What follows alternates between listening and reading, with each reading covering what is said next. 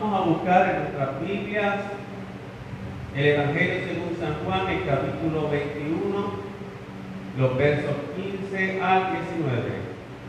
Evangelio según San Juan, capítulo 21, los versos 15 al 19, y voy a leer de la nueva versión internacional. Dice la palabra en el nombre de Cristo Jesús.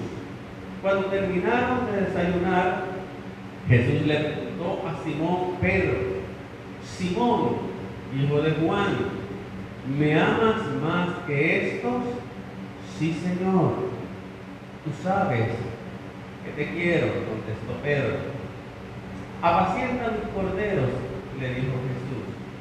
Y volvió a preguntarle por segunda vez, Simón, hijo de Juan, ¿me amas? Sí, Señor, tú sabes que te quiero. Cuida mis ovejas. Tercera vez Jesús le preguntó, Simón, hijo de Juan, ¿me quieres?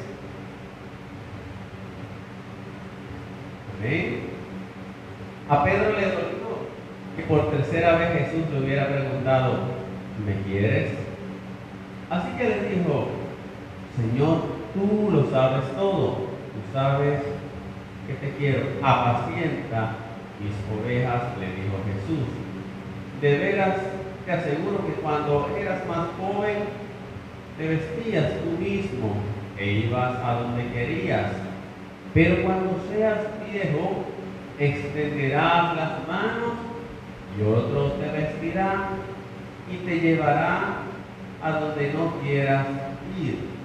Esto dijo Jesús para dar a entender la clase de muerte con que Pedro glorificaría a Dios. Y después de eso añadió, sigue. Gracias Señor por tu palabra en esta mañana. Permite que la misma sea atesorada en nuestros corazones, en nuestro espíritu, que la misma dé fruto. Abre, Señor, nuestro entendimiento y nuestra comprensión espiritual para que podamos entender, Señor, aquello que tú quieres en esta mañana impartir. Que, lo que tú nos impartas en esta mañana sea para nuestro crecimiento espiritual, sea para nuestra fortaleza sea, Señor, para que estemos más firmes en ti. Y yo creo que esta palabra, Señor, hoy suple, amén, toda necesidad, Dios mío, que pueda haber en nuestros medios en el nombre de Jesús. Amén. Restaurados para servir, o restaurados, debo decir, restaurados para servir. Ese es el título de la predicación en esta mañana. Amados hermanos, es frustrante cuando usted invierte tiempo, esfuerzo y dinero en algo para que al final fracase, que no se dé. De la misma manera es frustrante cuando usted invierte en una persona tiempo, energía, conocimiento, sabiduría, esfuerzo, y al final esa persona se desvía o incluso termina esa persona negándolo o traicionándolo. Ese podría ser el caso de un hijo, de un esposo o de una esposa, podría ser el caso de, un empleado, podría ser el caso de una persona de la cual usted es tutor o maestro, o podría ser el caso también de un miembro de la iglesia o de un amigo.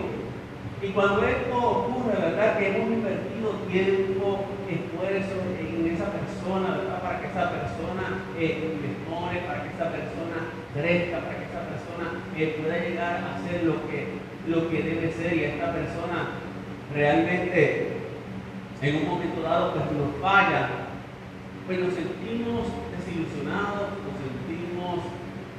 frustrados y muchas veces hasta heridos y traicionados.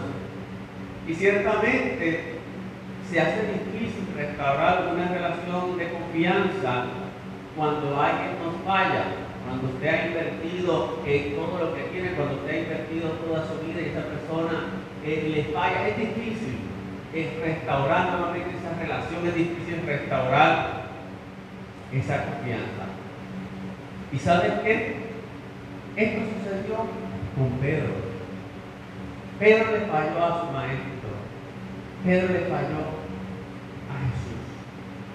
Y es interesante hacer notar que, que Pedro no era cualquier discípulo. De hecho, Pedro fue uno de los primeros discípulos de Jesús. Era uno de los tres discípulos más cercanos a Jesús. Era uno de esos discípulos que pudo estar en lugar y tener experiencia con Jesús que la mayoría de los discípulos tuvieron. Ese Pedro que estuvo en el monte de la transfiguración, amén, y vio a Jesús transformado. ¿Sabes? Un discípulo que tuvo unos privilegios, tuvo unos accesos, amén, una experiencia que tal vez la mayoría de los discípulos no tuvieron. O sea, cuando estamos hablando de Pedro, estamos hablando del hombre que caminó sobre las aguas. Estamos hablando del hombre que en un momento dado tiene una revelación cuando Jesús pregunta quiénes dicen los hombres que es el Hijo, amén, del hombre. Y quizá de Pedro, amén, y dice, tú eres el Cristo, el Hijo del Dios viviente. Así que estamos hablando con un discípulo con mucho potencial. Amén. Estamos hablando del discípulo que ya cuando se acercaba a las horas donde Jesús iba a pasar por todo ese, ese proceso de sufrimiento, le dice a Jesús, aunque todos se aparten por causa de ti, yo nunca me apartaré. Ese era Pedro. Sin embargo, a pesar de todos estos méritos, a pesar de todas estas cosas positivas, a pesar del potencial que había en Pedro, fue el hombre que terminó negándole tres veces y diciendo, yo no conozco a ese hombre. Le falló a Jesús. Y en nuestra sociedad moderna seguramente con esto que Pedro hizo no hubiese tenido más chance, más oportunidad. Nuestra sociedad moderna lo hubiese condenado, lo hubiese desechado o lo hubiese despedido. Nuestra sociedad moderna le hubiese dicho, tú has traicionado nuestra confianza, no mereces más oportunidad. Es más, algunos irían él y le dirían, tú no sirves para nada, tú fallaste, ya no hay oportunidad para ti. Pero ¿saben qué, amado hermano? En el reino de Dios, en el reino de Dios las cosas no son de esa manera. En el reino de Dios las cosas son muy diferentes. Porque el reino de Dios no es el sistema del mundo. El sistema del mundo te, desecha. El sistema del mundo te echa a un lado. El sistema del mundo te pone una etiqueta y dice, ya tú no sirves, ya tú fallaste. Y aunque te pueda levantar en el sistema del mundo, siempre va a haber esa etiqueta. Puede que te arrepientas, puede que nuevamente vuelvas a hacer las cosas bien, pero que vas a decir, no, este fue el que falló. Este fue el que negó el maestro. Este fue el que predicaba y después le falló a Cristo. Pero ese es el sistema del mundo. Pero en el reino de Dios, las cosas de Dios funcionan de una manera diferente. Porque en el reino de Dios Jesús insiste en buscarnos una y otra vez, aun cuando nos descarriemos, aun cuando nos apartemos, Jesús insiste en buscarnos una y otra vez, como lo hace con la abeja, con la oveja descarriada. Amén. De hecho, primera de Corintios 1.28 dice que Dios prefirió lo que el mundo cree que no es importante. Dios prefirió lo que el mundo cree que no sirve.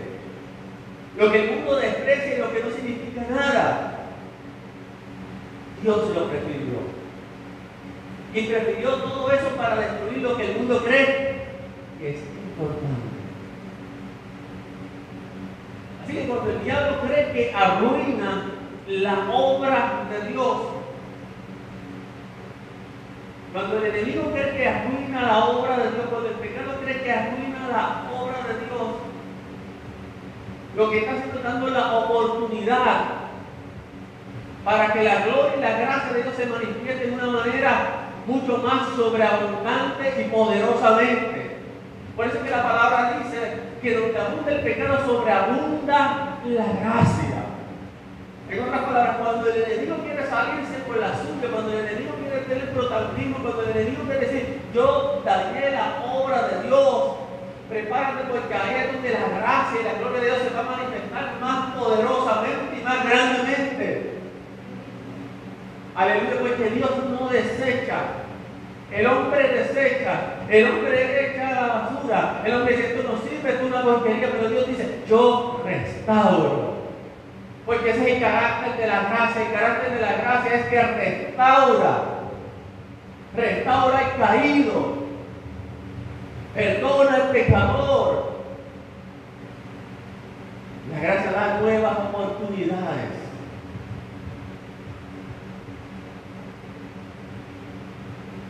Entonces todo esto debería hacernos pensar en el carácter en la gracia de Jesús.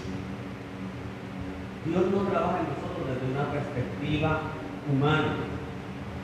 Él sabe que somos propensos a fallar o a fracasar. Él trabaja en nosotros desde una perspectiva de eternidad y trabaja con nosotros desde su propósito. Y esto significa que si Dios trabaja en, con nosotros desde una perspectiva de eternidad, a Él no le toma por sorpresa nada de lo que nos pueda ocurrir. A Él no le toma por sorpresa ninguna caída, ningún fallo que podamos tener. ¿Y sabes qué? A pesar de los tropiezos que tú puedas tener, a pesar de los tropiezos que puedan tener el hombre y la mujer, nada echa a perder lo que Él se ha propuesto hacer, aunque en apariencia lo parezca. Entonces cuando usted busca Jeremías 18 que habla de la vasija del alfarero que estaba siendo formada y de momento se echa a perder. El alfarero no la desechó, sino que buscó la manera de nuevamente formarla. Gloria a Dios. Dios es un Dios de gracia.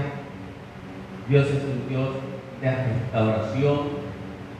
Dios es un Dios de segunda, de tercera, de cuarta, de quinta oportunidades. Aleluya. Ella te ha dicho a Pedro que haré un pescador de hombres. ¿Se recuerdan al principio del ministerio? Entonces, cuando Dios nos escoge, cuando Dios te escoge, no lo hace basado en lo que tú eres, no lo hace basado en nosotros, en nuestra capacidad humana. Cuando Dios nos escoge, Él lo hace basado en lo que Él es, en lo que es Dios y en lo que Él puede hacer en ti. Dice que cuando Dios te escoge, no está dependiendo de tus recursos. De hecho, Él nos escoge. Y cuando nos escoge, veces somos una porquería. Cuando Él te escoge, tal vez tú no servías para nada.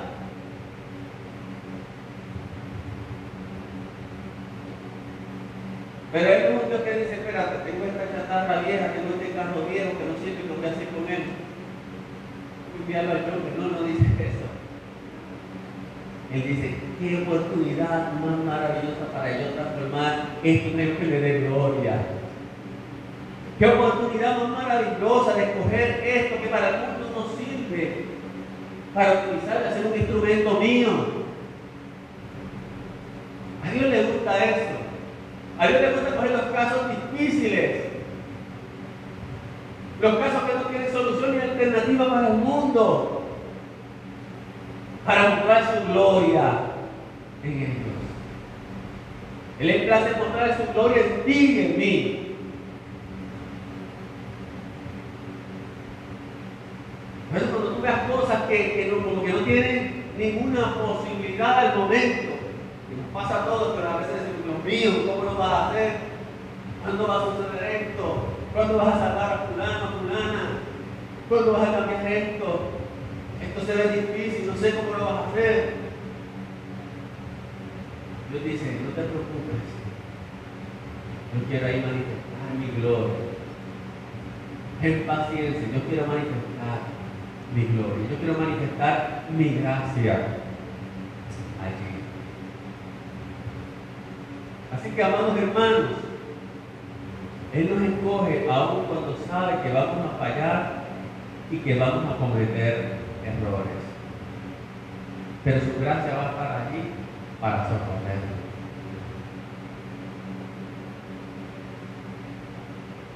Cuando él vino y hizo a Adán y Eva, ¿sabes qué? Sabía que hombre iba a fallar.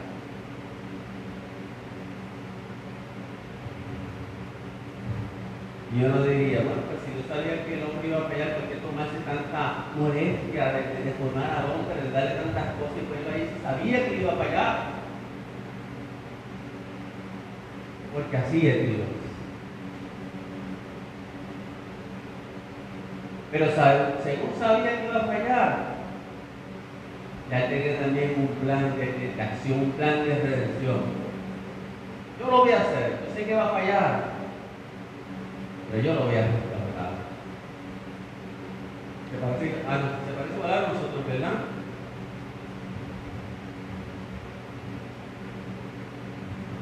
Que a la primera que hay encontrar candela, ¿qué hacemos? Lo desechamos. No voy a pasar trabajo. No voy a pasar trabajo con gente, ni voy a, ni voy a pasar trabajo con gente. Estoy cansado, estoy cansado. Pero Dios no es así. A través de la Biblia vemos esa gracia persistente de Dios aún en medio de las debilidades humanas. Y una gracia que en la Biblia vemos que alcanza su punto máximo y culminante que la persona de Cristo Jesús. Cristo es la manifestación de esa gracia. Hoy te lo digo, Cristo es la manifestación en persona de la gracia de Dios. Esta razón que en este relato vamos a ver cómo Jesús se va a acercar a Pedro para restaurarlo y para reafirmarlo en el llamado y el propósito Jesús tenía con él para que él le sirviera, amén, para que él hiciera su voluntad. Y algo bien interesante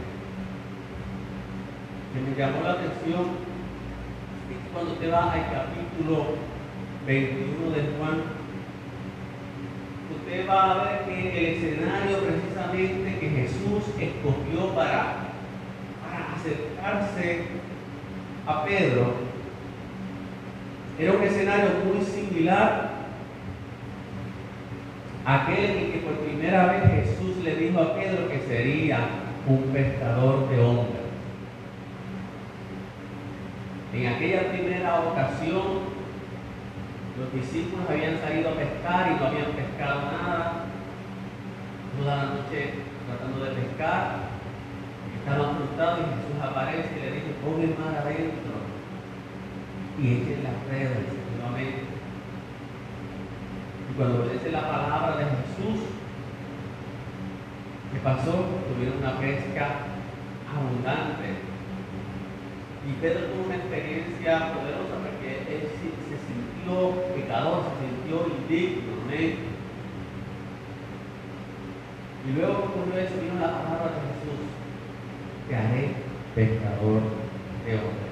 Y en esta ocasión Cristo había muerto y había resucitado, ya se le había aparecido tal vez en dos ocasiones a los discípulos. Y Pedro le da con salir a pescar.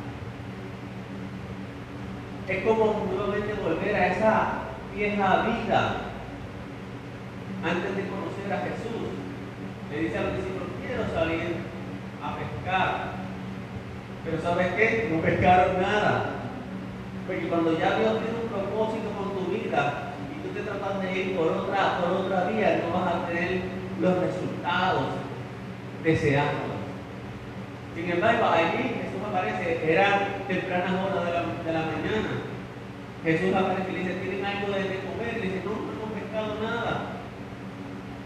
Y Jesús da la instrucción, que tire la red a la derecha. Y ellos, Juan reconoció que era Jesús. Y ellos tiran la red.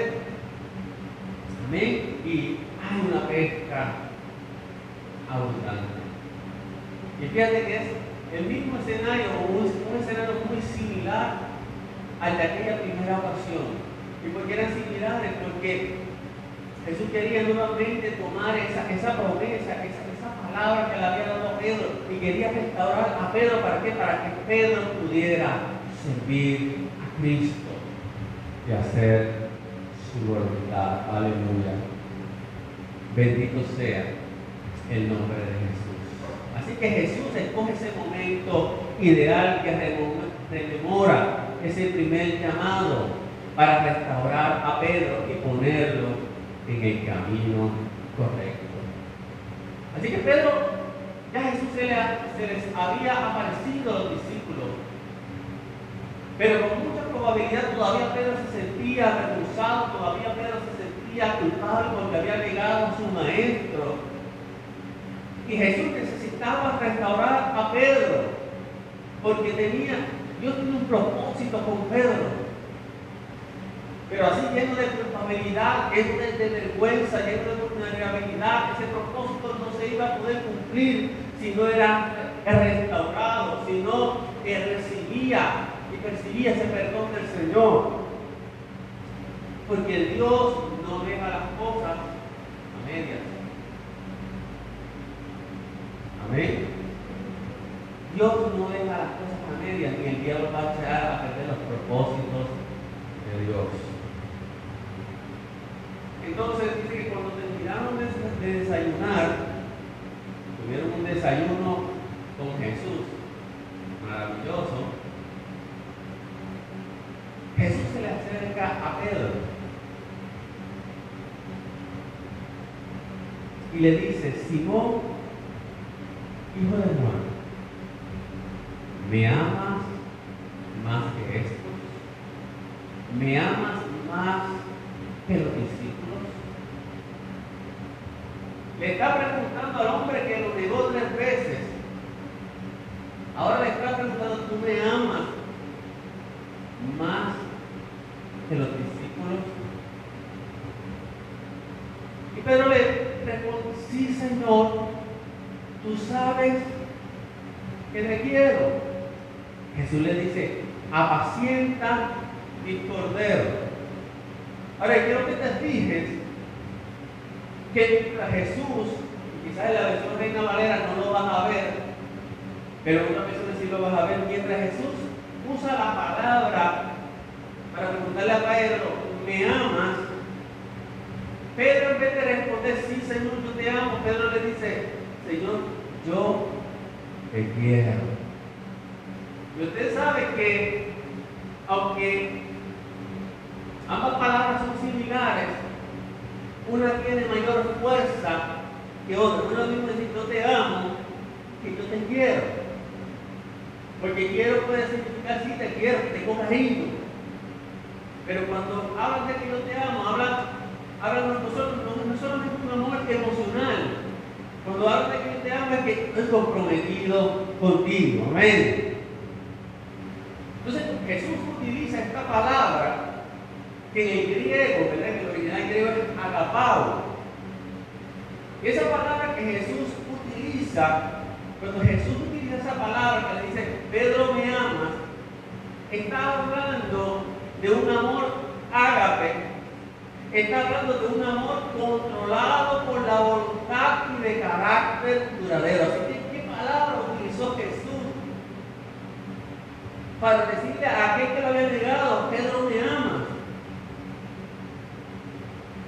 En otras palabras, me amas con voluntad. El amor que te tienes es tu carácter duradero. Pero Pedro no le puede responder de la misma manera.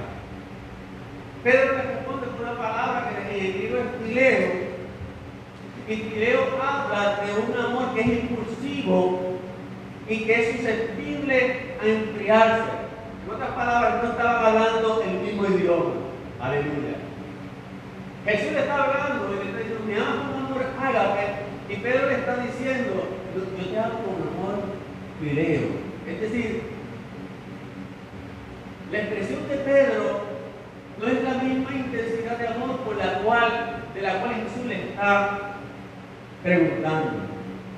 Es como si Jesús le dijera, Pedro, me amas con toda tu fuerza. Y Pedro le contestara con menos intensidad y le digo, y le dice, sí maestro, yo te quiero. Amén. Entonces, Jesús también le pregunta, dice, ¿me amas más que estos?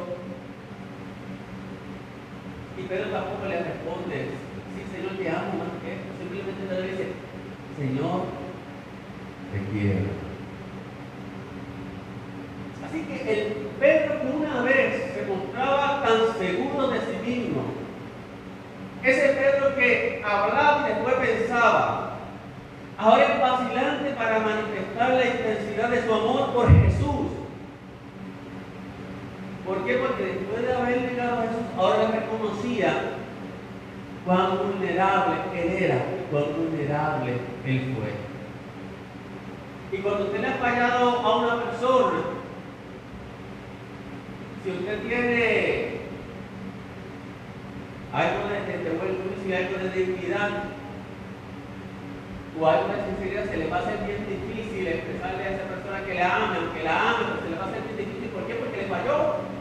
Y usted no se atreve con que expresar ese, amor. Porque con sus acciones lo negó. Así que ahora Pedro, Pedro que antes hablaba sin pensar, ahora como que lo piensa, ahora como que se reserva. Entonces Jesús vuelve a preguntarle por segunda vez, Simón, hijo de Juan, ¿me ama? Pedro le dijo, sí Señor, tú sabes que te quiero. Jesús le dijo, pastorea mis ovejas.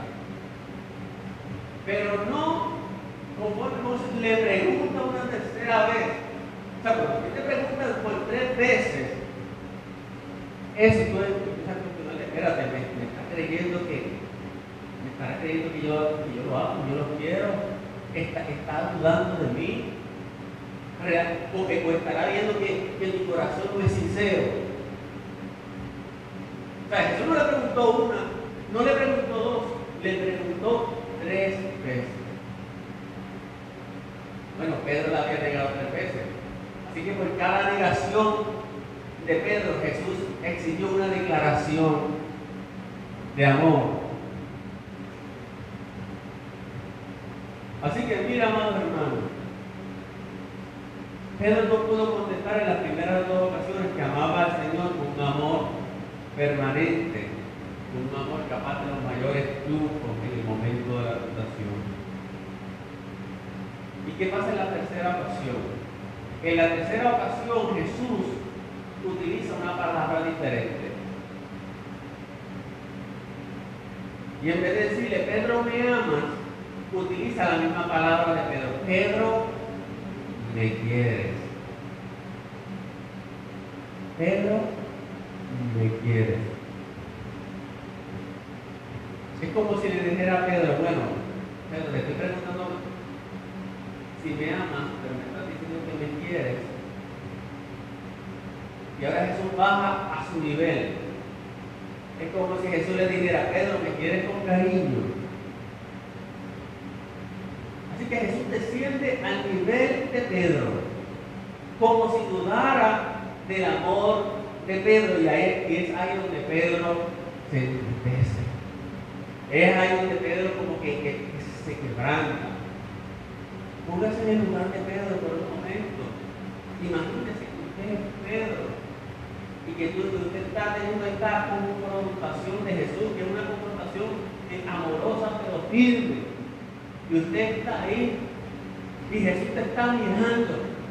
Y los ojos de Jesús cuando, cuando te están mirando están traspasando a tu interior, están viendo todo lo que hay en ti. Y Él te está diciendo, me amas. Aleluya. Yo creo que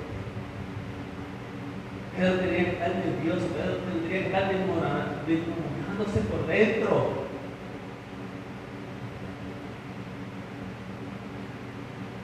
Y Pedro, y Pedro, debo decir, apela al conocimiento omnisciente del Señor y le dice, Señor, tú lo sabes todo. Tú lo sabes todo. Y el Señor dice, apacienta mis. Y me llama la atención que a pesar de que Pedro no contestó en ninguna de las ocasiones con la intensidad que Jesús estaba pidiendo. Sin embargo, cada vez que Pedro le sí, Señor, tú sabes que te quiero. El Señor le decía, apacienta mis corderos, pastorea mis ovejas, apacienta mis ovejas. ¿Por qué? ¿Por qué?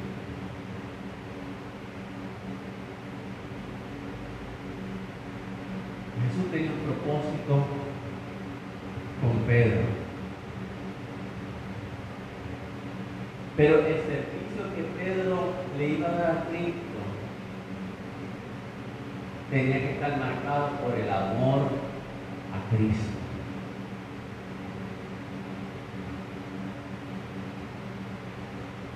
En otras palabras, era, es como si Jesús le dijera, si me amas, apacienta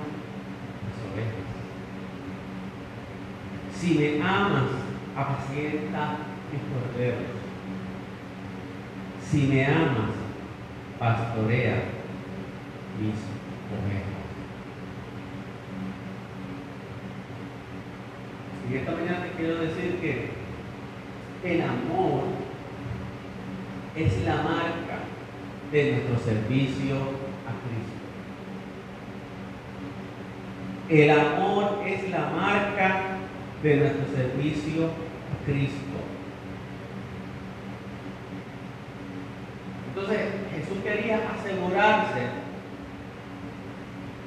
de que aquel que él haya llamado al principio, del cual él dicho un pescador de hombre, pero hombre que iba a servir, pero iba a servir porque amaba a Cristo iba a apacentar los porteros porque amaba a Cristo. Iba a pastorear las ovejas porque amaba a Cristo. Iba a apacentar las ovejas porque amaba a Cristo. ¿Qué nos quiere decir esto? Que la condición indispensable de nuestro servicio al Señor debe ser el amor.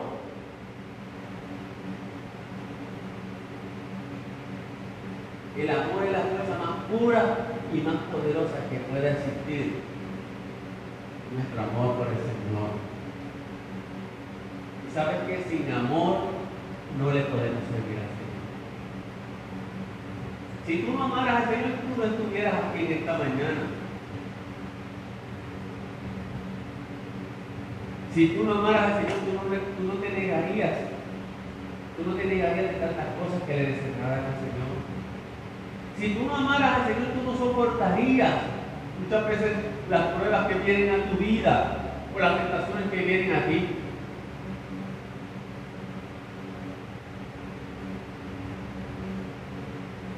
Entonces, ¿qué viene a hacer Cristo? Cristo viene a restaurar ese amor de Pedro hacia Jesús, un amor que había sido marchitado por la culpabilidad, un amor que había sido marchitado porque él había fallado, Cristo viene a restaurar ese amor.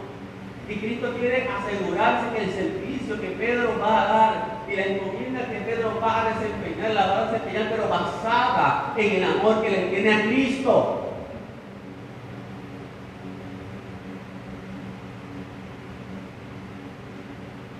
La Biblia dice, amarás al Señor tu Dios con todo tu corazón, con toda tu alma y con toda tu mente. Mateo 22, 27.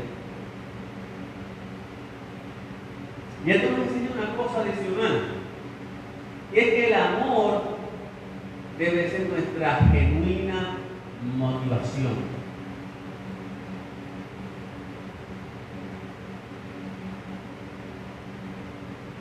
El amor es lo que nos debe mover.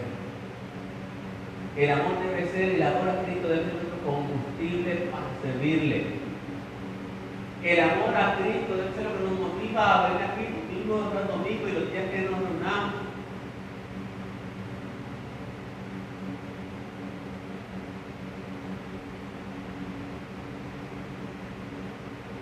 Si me amas, apacienta mi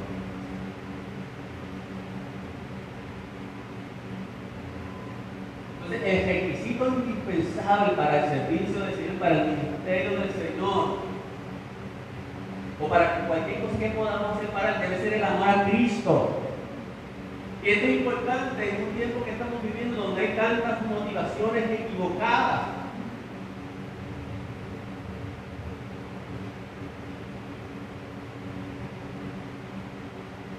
La Biblia dice en Colosenses 3:23, y todo lo que hagáis, hacerlo de corazón como para el Señor y no para los hombres. Esto es posible cuando amamos a Cristo más que todas las cosas. Amén. La Biblia dice en 1 Corintios 13:1 que si yo hablara lenguas humanas y angélicas, pero no tengo amor, he llegado a ser como metal que resuena o címbalo que retiene. Si lo que me mueve a mí no es el amor a Cristo, simplemente lo que estoy haciendo es ruido. Ruido, pero no hay esencia en mí. Entonces debemos preguntar, ¿qué es lo que nos mueve? ¿Qué es lo que nos motiva? ¿Qué es lo que nos sostiene? ¿Qué es lo que da valor a lo que hacemos? Cristo tuvo una queja contra una iglesia, contra la iglesia de Éfeso en Apocalipsis. Y a pesar de que esta iglesia tenía muchas cosas significativas y muchas cosas buenas, y era una iglesia activa, y era una iglesia de doctrina, y era una iglesia de discernimiento, Jesús le señaló una cosa. Y le dijo, pero tengo esto contra ti, que has dejado tu primer amor.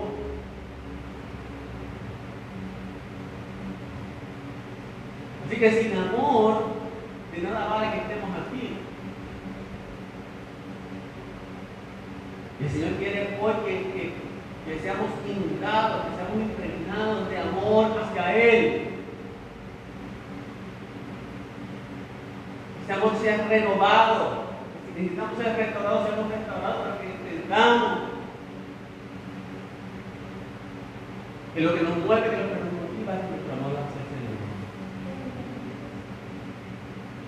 ¿Sabe que en la antigüedad, en el pueblo de Israel,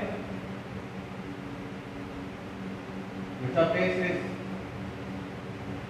ellos podían, un amo podía tener un siervo, ¿verdad? Un esclavo, pero era más un siervo. Por cierta cantidad de años.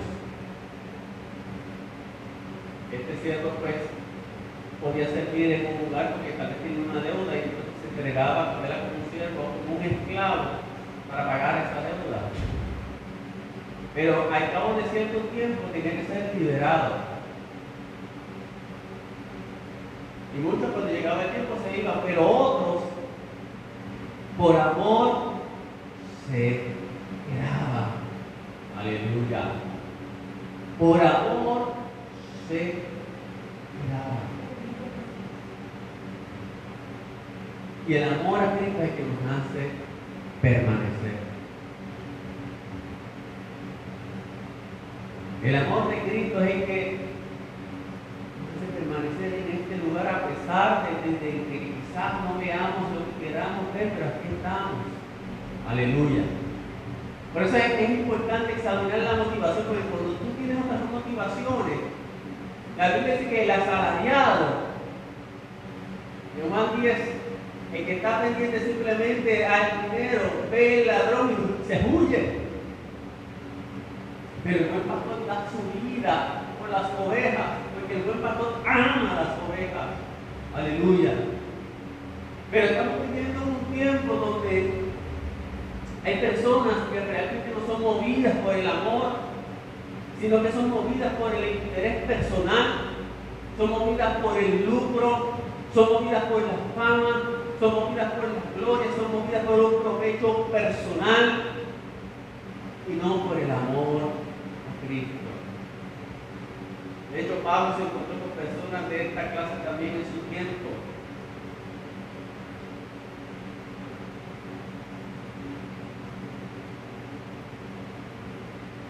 Pero el amor debe ser la fuente de nuestra motivación, lo que nos. Gloria al nombre del Señor. Y ese amor tiene como resultado nuestra obediencia a Cristo. Le obedecemos porque le amamos.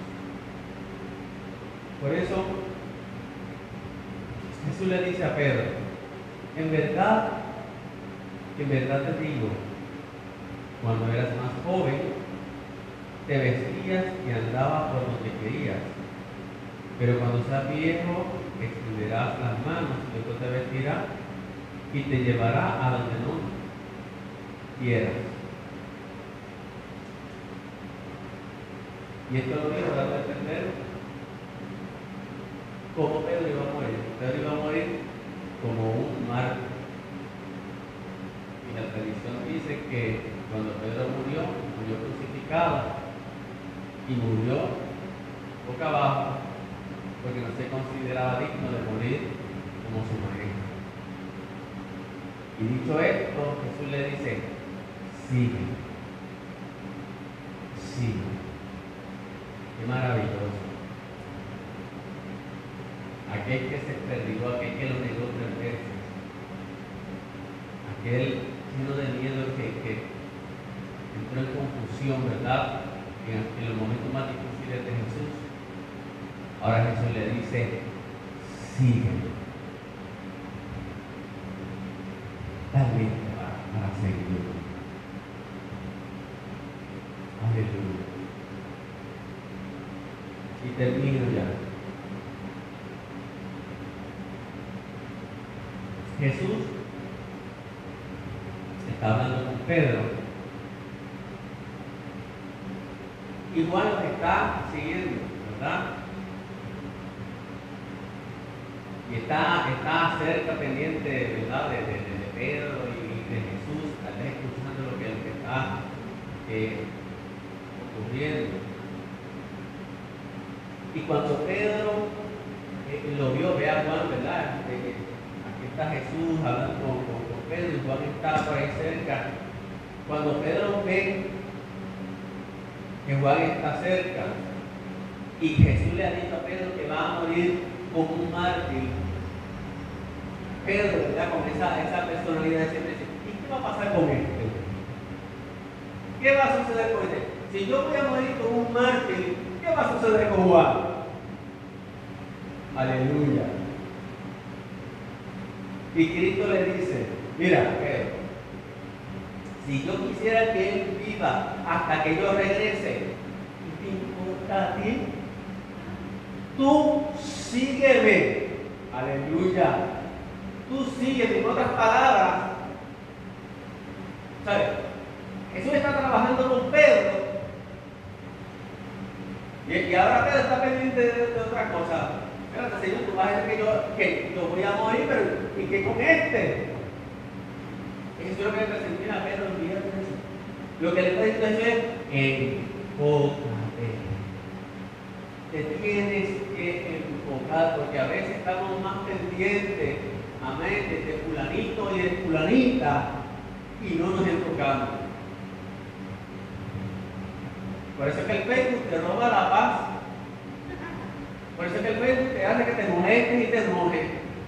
Porque como ahí ves todo lo que, lo que sale, miren, deja de seguir a las personas y ya no, no de la vida de nadie. Enfócate en ti, enfócate en lo que, a veces nosotros de gratis nos, compramos angustia porque estamos, miren, ay, mira, mira lo que dice esto, mira el chiste de esto, mira, no, no enfócate. Mira, Pedro, ¿qué te importa lo que yo voy a hacer con eso? Más, yo quiero que él quede hasta que yo no me queda. Ni que te tiene que importar a ti, enfócate. Eso es lo que tiene que ser, céntrate. Alabado sea el nombre de Cristo.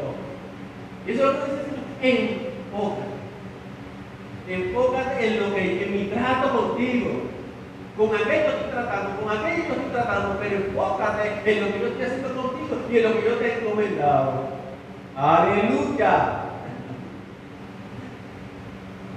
Pedrito era así. Yo creo que era como que se le salía esa parte de su, de su personalidad, pero estaba diciendo enfócate. Es como en otra ocasión que ya Jesús está para irse y los discípulos le dicen, bueno Señor, este, vas a restaurar a Israel. Israel va a volver a ser nuevamente un, un, país este, libre, independiente, libre de, Roma. Y que Pedro le dice, mira, mira, esto no les toca a ustedes. Y entonces nuevamente los enfoca, pero recibiré poder y será y Por nosotros tenemos esa tendencia a desenfocarnos. ¿Verdad? Dios nos pone un norte, pero nosotros lado. Enfócate. Enfócate en lo que es importante, lo que es esencial, en lo que es prioritario ahora.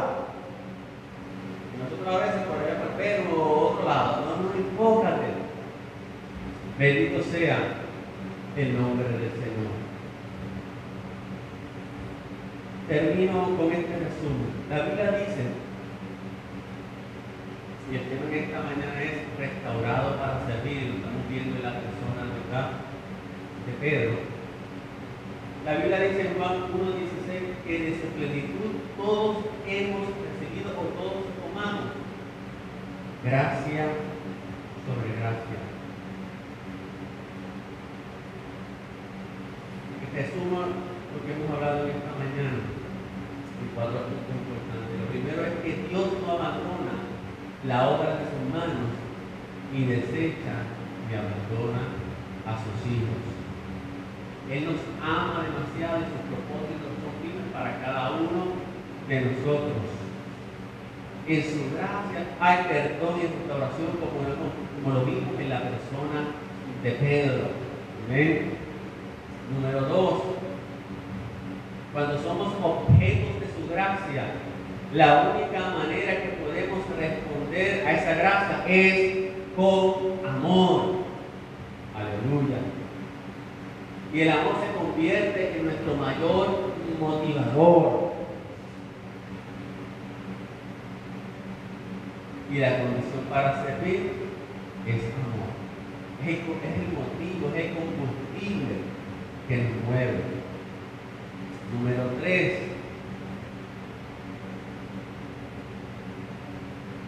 delante de Dios hay una gran diferencia entre hacer cosas por hacer y hacer cosas por amor a Él. A veces nos corremos el riesgo de hacer mucho ruido y todo queda en ruido, pero sin haber un resultado real. ¿Por qué? Porque no hay amor. Y número cuatro, el amor se manifestará en nuestra obediencia. Por eso Jesús le dice a Pedro, sigue, con otras palabras, obedece, pero para obedecer tienes que amar a Cristo. Hay gente que se le hace difícil obedecer a Cristo porque realmente no lo aman. Aman otras cosas más. Y en esa obediencia ya no nos vestimos nosotros a nuestra manera, sino que dejamos que Él nos vista, aunque eso signifique que tengamos que ir a la cruz y al martirio como era el caso de Pedro. Dios es un Dios de restauración. Y nos restaura para que le podamos servir, pero para que le sirvamos por amor. Hemos recibido el amor de Cristo. Vamos a entregarle ese amor a través de nuestro servicio, pero que es un servicio te amo. Vamos a ponernos en pie en esta mañana en el nombre de Jesús.